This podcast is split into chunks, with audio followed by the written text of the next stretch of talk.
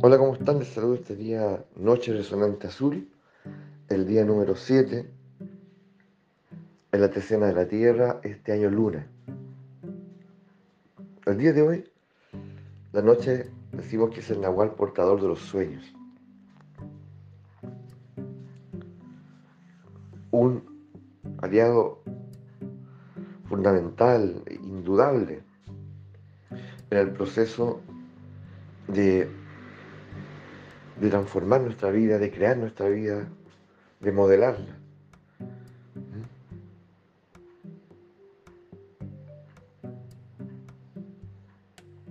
Porque algo de lo que me he dado cuenta es que efectivamente, efectivamente nosotros, y una de, los, de las mayores satisfacciones diría, es transformarnos. Romper con la tiranía de la identidad romper con la tiranía del, modelaje social, del aprendizaje, del conocimiento, que tiende siempre a lo permanente, a, a lo estático, y no al movimiento. Los sueños están a favor del movimiento.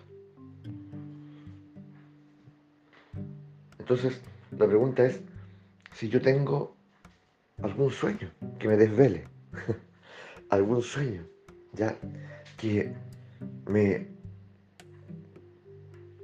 me saque de la cama de un tirón, ya, porque no hay tiempo que perder, porque tengo que dedicarme, ya, a mi sueño.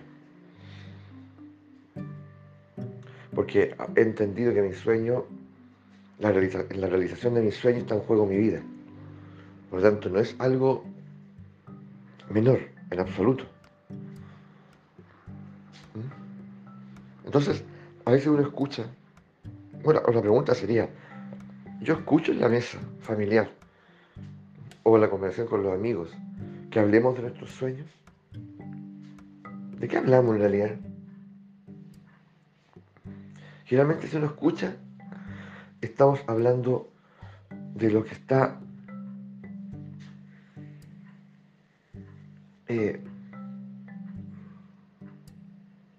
instaurado en ese momento. Ya solidificado. Por ejemplo, no sé, hablaremos de política, de deporte, hablaremos de, de, de nuestros trabajos, de los hijos. Hablamos siempre de lo existente. Hablamos siempre de lo que, de aquello en lo cual llevamos mucho tiempo. Mm. Y eso agota, sin lugar a duda, cansa, consume. Pero no hablamos de lo inexistente, no hablamos de lo que anhelamos. Es difícil encontrar un espacio donde hablemos de nuestros sueños y de cómo y de qué estamos haciendo para que nuestros sueños ya eh, bueno, avancen, se realicen. Me parece que eso es lo que ocurre, ¿o no? Entonces, qué importante es, nuevamente, primero, una relación personal. Yo dialogar con mi sueño. ¿Mm? Y si no lo tengo, bueno, iré, iré a la búsqueda de él. ¿Y dónde voy a ir? Bueno, al cielo interior, por el mundo interior. ¿Y cómo llego ahí? A través de la imaginación, a través de esa visión interior, a través de la introspección. No sé, hay muchas formas de llegar ahí. Silenciándote. Ahí está lleno. Hay uno para ti, a lo menos uno. Y espera por ti.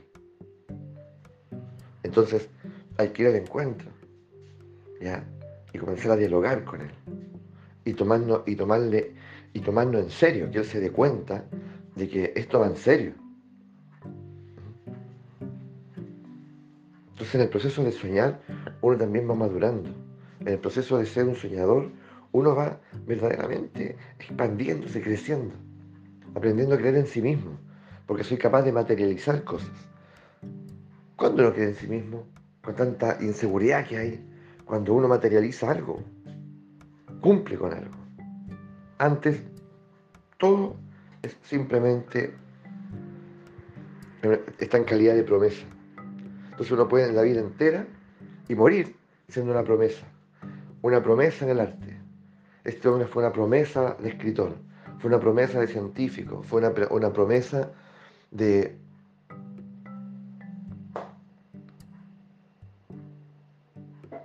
de inspiración. Aquí ya se la promesa. No, pues. No podemos permitirnos eso. Entonces, tenemos que ser capaces de establecer esa relación personal, ese diálogo, y llevarlo a la mesa.